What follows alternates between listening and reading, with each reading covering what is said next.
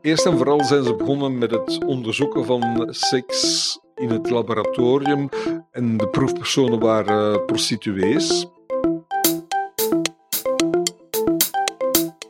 Ze hebben daarna toch een driehonderdtal mannen en driehonderdtal vrouwen bereid gevonden om mee te doen aan het onderzoek. Maar dan beslisten zij zelf welke man het met welke vrouw moest doen.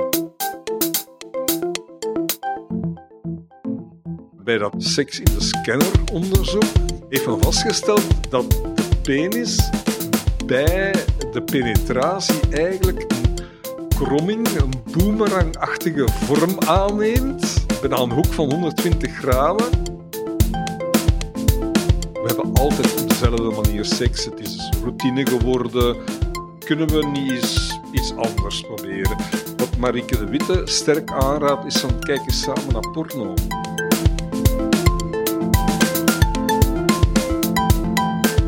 Dit is Vraag het aan, een podcast van EOS Wetenschap. Ik ben Lisbeth Gijssel en vandaag zoek ik het antwoord op de vraag hoe bestudeer je seks? Dat vroeg ook journalist Wim Swinnen zich af en hij ging op bezoek in een lab waar koppels aan een spannend experiment kunnen meedoen, onder het oog van onderzoekers. Dag Wim.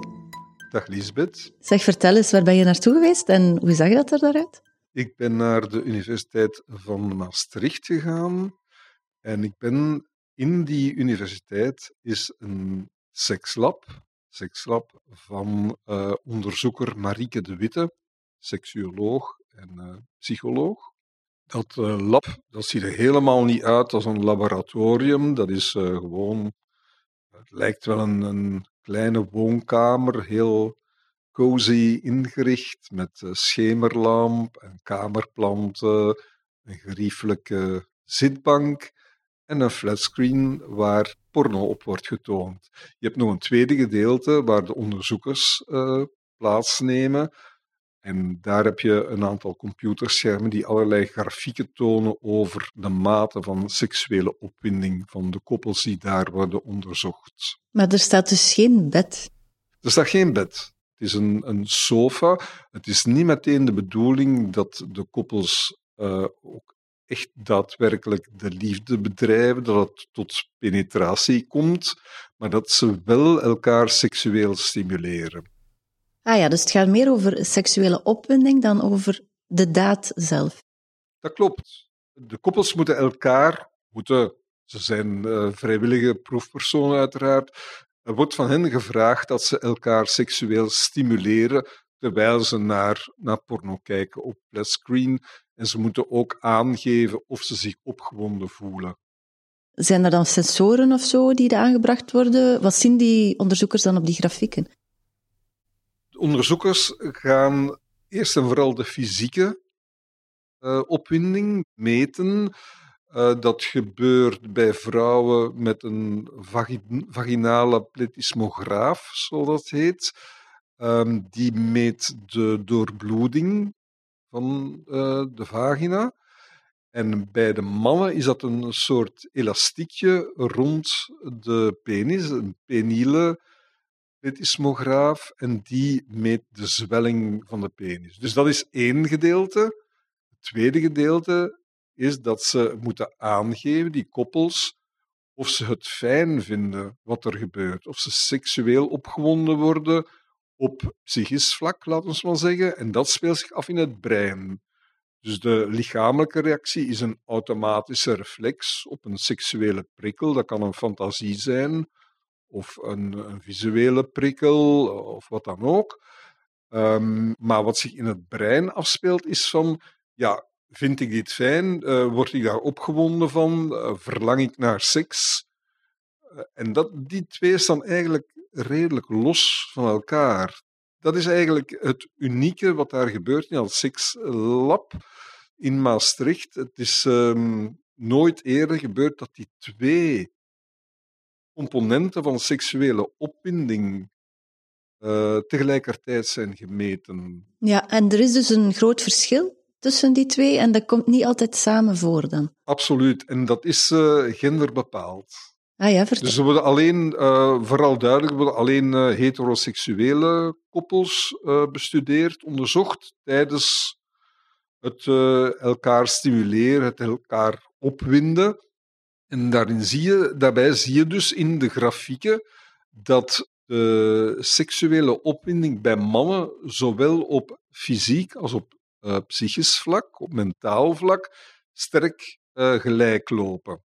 Dus als een man een erectie krijgt, dan krijgt hij ook meteen zin in seks. Bij vrouwen zie je die synchroniciteit helemaal niet. Een vrouw die naar porno kijkt, bijvoorbeeld, die kan uh, een lichamelijke reactie hebben, met dus doorbloeding van de vagina, uh, lubricatie, dus het vochtig worden van, van de vagina. Dus die automatische uh, respons is er wel, maar dat betekent helemaal niet dat ze zin hebben in seks, dat ze dat, ze dat fijn vinden, dat ze, dat ze zich geil voelen, om het zo te zeggen. In veel gevallen is dat helemaal niet het geval. En dat is wel een heel opmerkelijk, uh, opmerkelijke bevinding, een opmerkelijk resultaat. En hebben de onderzoekers daar een verklaring voor? Ja, de, ze hebben althans vermoedens. Want uh, ze kunnen natuurlijk niet in het brein kijken van, uh, van die mannen en die vrouwen. Een eerste zaak is eigenlijk, als je naar porno kijkt, het probleem met porno is, met de meeste porno toch, dat die uh, heel erg gericht is op het mannelijk plezier. Heel penetratie gericht is ook. En ja, daar hebben vrouwen gewoon heel weinig aan dat kan een factor zijn bij het verschil tussen de, de, fysieke seksuele opwinding bij, bij vrouwen en het feit dat zij ja, dan eigenlijk helemaal niks voelen van, oh, wat leuk. En uh, ik was er helemaal opgewonden van en ik, wil, ik wil graag seks hebben. Waarom is het eigenlijk zo belangrijk om die seks te onderzoeken? Ja, uh, Marieke de Witte heeft mij gezegd dat ze heel veel ja, tegenkanting is misschien wel sterk uitgedrukt, maar uh, ze krijgt heel veel reacties zo van um, ja, is dat nu belangrijk om uh, seksualiteit te onderzoeken en seksuele problemen? Men beschouwt dat als iets bijkomstig, als, als een soort luxe probleem. De reactie van uh, Marike de Witte daarop is dat al uitvoerig is aangetoond in wetenschappelijk onderzoek dat seksuele gezondheid, een goed seksleven, dat die een enorme impact hebben op je levenskwaliteit, op je, op je welzijn. Seksuele problemen kunnen dan weer zorgen voor allerlei ja, allerlei klachten, allerlei uh, aandoeningen, gaan van angst, depressie, stress, waar uh, Marike de Witte als psycholoog ook sterk in is geïnteresseerd, is uh, de samenhang tussen seksuele problemen en relationele problemen. Is seks heel vaak het probleem tussen koppels als er relatieproblemen zijn? En hoe los je dat dan op? Ja, seks is, uh, seksuele problemen zijn vaak de eerste problemen die opduiken in een relatie. Na de periode van verliefdheid, uh, allebei op een roze wolk, wat dan de liefdeskoorts wordt genoemd. Hè. Je ziet alleen de beste kanten van elkaar. Je, hebt alleen aandacht voor elkaar. Je bent eigenlijk een beetje in overdrive.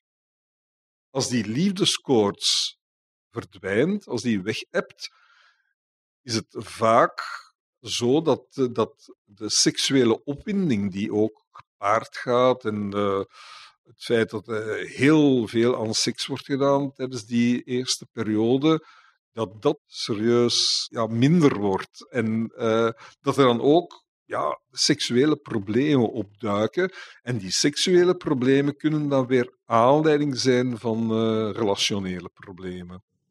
En heeft die onderzoeker die je hebt bezocht en geïnterviewd dan ook tips hoe je zulke problemen kunt aanpakken als koppel? Ja.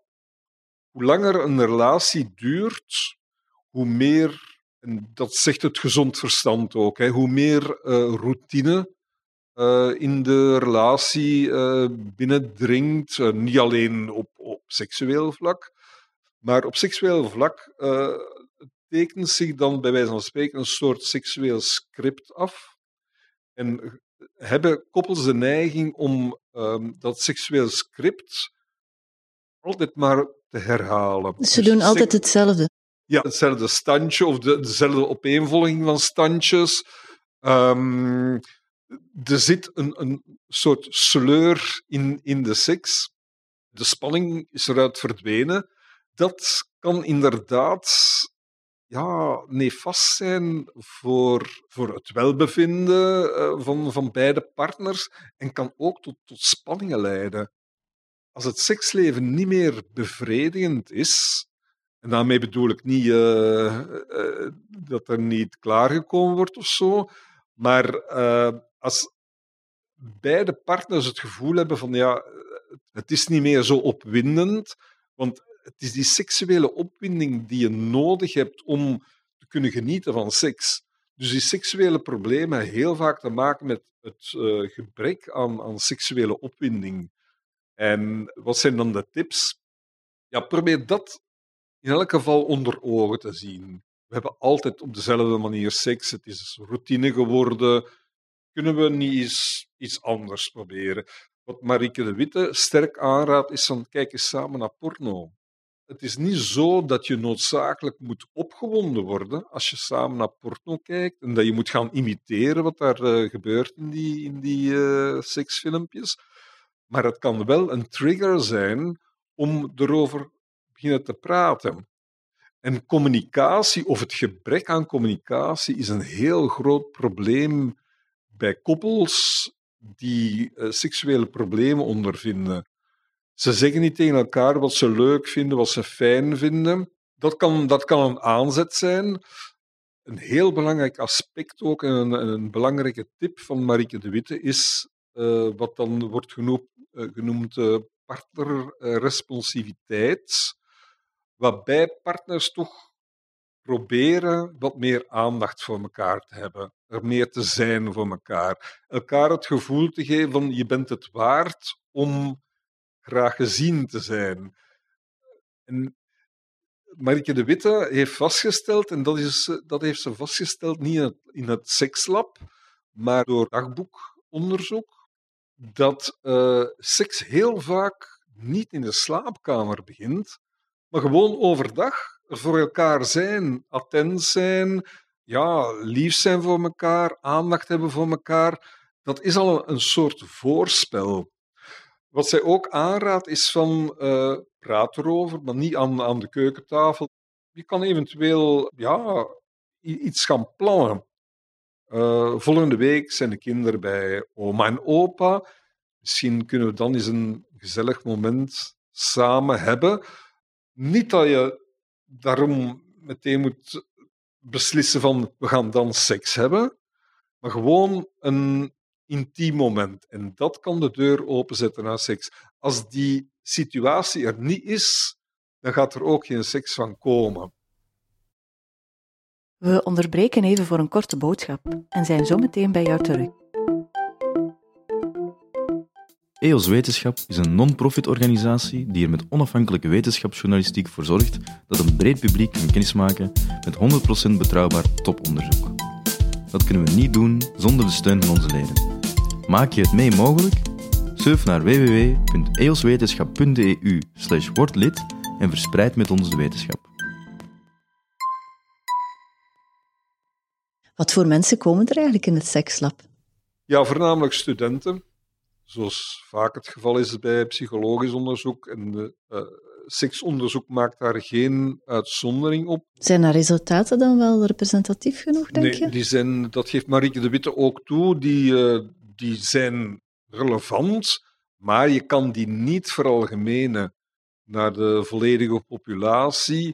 Uh, een meer uh, algemene kritiek uh, op seksonderzoek is dat een bepaald soort uh, populatie, een bepaalde soort proefpersonen telkens weer wordt onderzocht en de rest wordt buiten beschouwing gelaten, dan verwijst men vaak naar wat men afkort als weird, white, educated, industrialized, rich, democratic.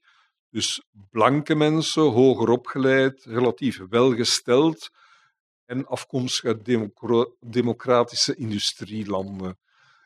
Ja, dat is natuurlijk uh, moeilijk te generaliseren naar de hele wereldbevolking. Hè. Seks is heel cultureel bepaald. Uh, religie speelt ook een heel belangrijke rol. Leeftijd ook waarschijnlijk, hè? Leeftijd speelt een rol.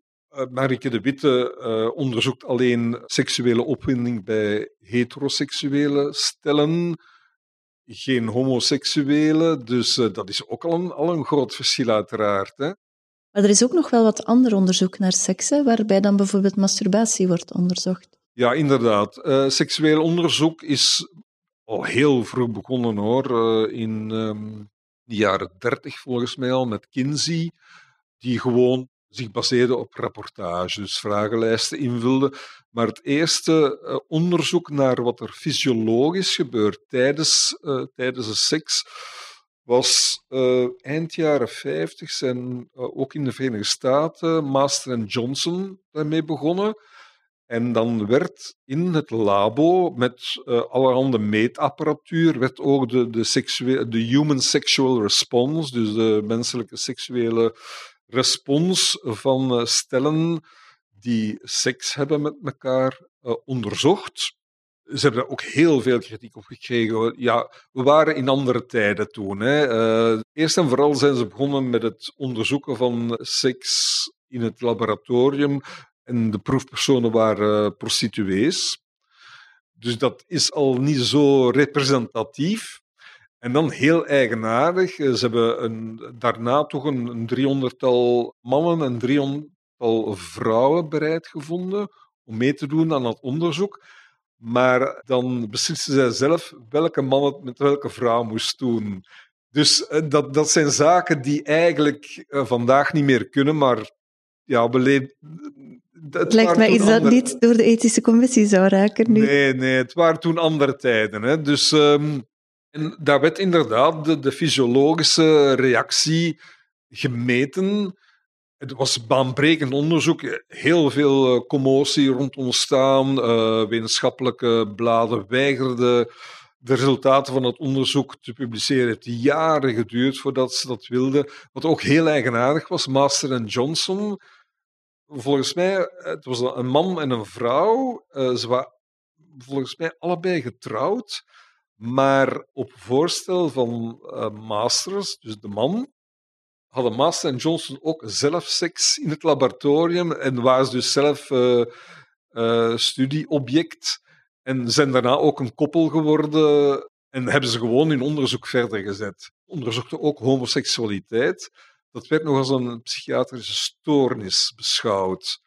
Dus Master en Johnson vonden het heel belangrijk om homoseksuele mensen te bekeren tot heteroseksualiteit ook iets wat nu helemaal ondenkbaar is, maar toen ja, was dat in die tijdsgeest was dat eigenlijk wel. Uh, en daarna is het denk ik het seksonderzoek vooral uh, geëvolueerd naar het onderzoeken van soloseks, in de scanner bijvoorbeeld. Ja, klopt. Uh, in de scanner is geen soloseks. Hè? In de hersenscanner, kan je daar seks hebben met twee? Dat lijkt mij nogal ja, benauwend. Klopt, het is benauwend. Um, Eerst kom ik even terug op, op soloseks. Uh, het meeste onderzoek gebeurt inderdaad, uh, seksonderzoek in het labo. Want je hebt ook vragenlijsten die moeten ingevuld worden of dagboeken die moeten worden bijgehouden. Maar seks in het labo gebeurt inderdaad met ja, mensen die in hun eentje bijvoorbeeld naar porno kijken en dan meet men de, de respons. Um, worden ze opgewonden, worden ze niet opgewonden? En dat is dus echt puur die fysieke opwinding die wordt gemeten bij solo-seks. Bij seks in de scanner, dat is, uh, het eerste onderzoek is gebeurd begin jaren 90 in Groningen. Er werden koppels in een scanner onderzocht terwijl ze uh, geslachtsgemeenschap hadden. En er zijn toch wel een aantal zeer verrassende resultaten uitgekomen. Eigenlijk de eerste die onderzocht heeft wat er uh, intern gebeurt in ons lichaam tijdens uh, penetratie, was Leonardo da Vinci. Heeft er ook een mooie tekening van gemaakt. En dan zie je eigenlijk dat de, hij de vagina afbeeldt als een soort rechte tunnel, waarin de penis ook gewoon rechtdoor naar binnen gaat. Maar bij dat seks in de scanner onderzoek in uh, Groningen heeft men vastgesteld dat de penis bij de penetratie eigenlijk een, een kromming, een boemerangachtige vorm aanneemt, bijna een hoek van 120 graden. Dus dat was een van de vaststellingen. Dat was dus een, ja, een, een vergissing van Da Vinci. Maar ja, hij had natuurlijk geen scanner tot zijn uh, beschikking in der tijd. En men heeft ook vastgesteld dat um, bij de penetratie de blaas van de vrouw uh, gevuld raakt. Ook al is ze vlak voor uh, de seks nog naar het toilet geweest, Wetenschappers weten absoluut niet hoe dat komt. Is dat om nu infecties van urinewegen te vermijden of wat dan ook? Maar dat zijn een aantal anatomische vaststellingen die toen zijn gedaan. Marieke de Witte van het Sekslab in Maastricht, die noemt haar onderzoek uh, Masters Johnson 2.0, omdat ze... Uh, maar dan wel ethisch verantwoord. ja, wel medisch verantwoord. Hè? Ja, ja. Uh, ethisch verantwoord, sorry. Ja. omdat ze um, ja, ook echt naar de fysiologische reacties kijkt. Maar, zoals ik al zei, ondertussen moeten de uh, onderzochte koppels ook via een soort responsbox om de 30 seconden moeten ook aangeven of ze zich opgewonden voelen of niet. En dan krijg je dus die verschillen in synchroniciteit, vooral bij vrouwen, hè, uh, fysiek en mentaal, en bij mannen loopt het mooi samen. En zou je het zelf zien zitten om mee te doen aan zo'n onderzoek? Dat is heel persoonlijk. um, wel, het is dus zo dat volgens mij Marston en Johnson die observeerden die koppels wel. Dat kon toen ook weer in die tijd, hè, dus ook compleet onethisch. Uh, zoals ik al zei, Sekslab bestaat uit twee gedeelten. Wat er in de woonkamer gebeurt, uh, de deur gaat dicht. De onderzoekers kunnen niet zien wat er gebeurt, kunnen ook niet horen wat er gebeurt. Ze kunnen alleen zien op hun computerschermen hoe het zit met, uh, met de seksuele opwinding. Dus het is vrij discreet wat daar gebeurt. Zou ik dan u zelf zien zitten? Ja, ik denk het wel. Ik denk het wel, uh, omdat ik ook wel ervan overtuigd ben dat het onderzoek dat Marieke de Witte doet, dat het echt wel belangrijk is. Ja, ik denk dat we daarmee uh, kunnen afsluiten, Wim. Okay. Um, ik onthoud alvast dat seks en relationele problemen kunnen samenhangen, dat onderzoek ernaar toch wel belangrijker is dan het lijkt. En dat je uh, samen porno kunt kijken om je uh, seks, uh, seksuele relatie te verbeteren. Dankjewel Wim Swinnen. wie meer wil weten over dit onderzoek en over seks en seksuele problemen, kan het artikel dat Wim daarover schreef lezen in EOS. Dat trouwens deze maand een heel dossier wijdt aan seks. De EOS kun je vinden in de webshop www.tijdschriftenwinkel.be.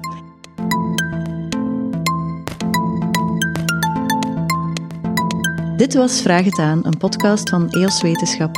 Vond je deze podcast interessant? Geef ons dan een goede review, dan kunnen anderen hem ook sneller terugvinden.